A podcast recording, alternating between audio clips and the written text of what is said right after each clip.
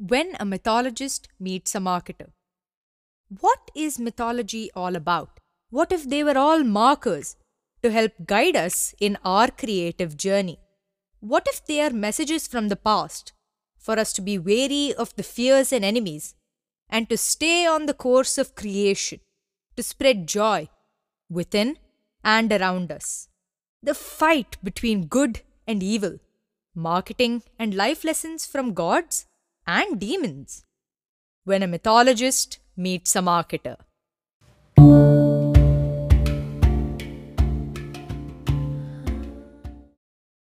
There was once a sage who was doing a long penance. Once this penance was over, he would get a lot of powers.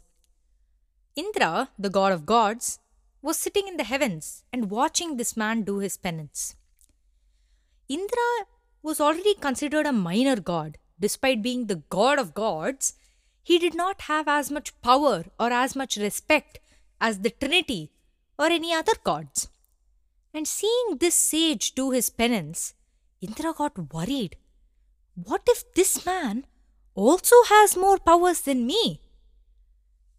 And so, as is the uh, natural way of doing things in almost every story of Indra's, he sends out three damsels to disturb the sage's penance. And these three are Urvasi, Menaka, and Rambha. Any time Indra is worried about his own power or people's respect for him diminishing, he sends these three out.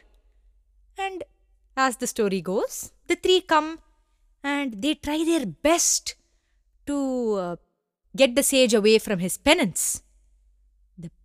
Sage does not waver. He is not even aware that Indra has sent these three people to come and disturb his penance. What does this tell you about Indra, Mr. Marketer? That Indra seems to be an extremely insecure person who does not want to enjoy what he already has with him and around him. He's the god of gods.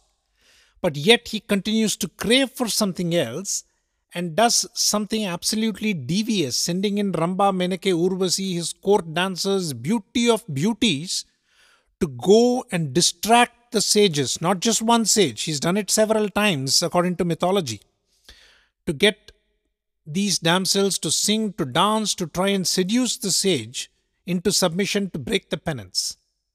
Right? His insecurities come to the fore left to me, my learning here is use what you have with you around you to do whatever you want, but that has to be the right course. Distracting somebody else in the speculative fear that that person may become more powerful than me is an absolute negative use. And I think that is what the mythologists of yore were trying to tell us through these several instances of uh, Indra's naughty tactics. Right and the fact that he does it over and over again it's like you know how much jealousy or how much fear could you have? Well i would refer it back to our discussion earlier about gods with flaws. Right. So being covetous being greedy or being insecure are also human flaws and to have gods depict them is a continuous reminder to us to be wary of who we are to be wary of our fears and for us to control them, not the other way around. Right? So, if my interpretation of this Shraddha is I'm into business, I run several brands, and uh, there are right ways to compete and wrong ways to compete. And wrong ways definitely almost always boomerang because Indra may have won one or two battles, but when the sage completes a penance and realizes it was Indra behind the nonsense, obviously he has been punished according to mythologies as well. Mm. And I think, uh, uh, like you said, they're trying to get the message across. This keeps on happening. Mm-hmm. So it's not like this is just a one time thing, meaning that Indra has been thinking about this for a long time ah. and it keeps ah. coming back. You know what that is for me as a creator here? These are distractions just like Rambha, Menaka, Rambha, Menaka, Urvasi are analogies. I may decide to watch a few more episodes, binge watch. That is a distraction, taking me away from my objective or my goal. I may decide to get into what I call the shiny object syndrome. Something new and flashy and sexy in front of me takes my attention, takes my attention off my sole true objective. So, in my life, in my business, in my creative pursuits, who are my Rambha, Menaka, Urvasi? How do I identify them? How do I acknowledge them? How do I tell them, Tata, bye bye? I don't have time for you right now. I'm on a particular quest, I'm on an objective, I'm going ahead to get things done, and I cannot brook any distractions. So, Rambha, Menaka, Urvasi, and all you Indras out there, thank you. Okay, Tata, bye bye.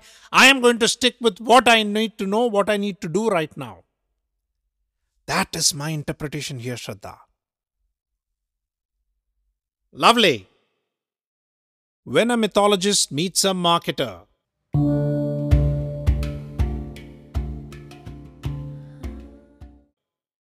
That was the episode you heard, and I'm sure you'll be bustling with stories and such interpretations. Please write in to outlier at pravinshekar.com. We'd be happy to listen in, give you credit, and also intersperse it in the forthcoming episodes. Alternative learning is the way to go when a mythologist meets a marketer.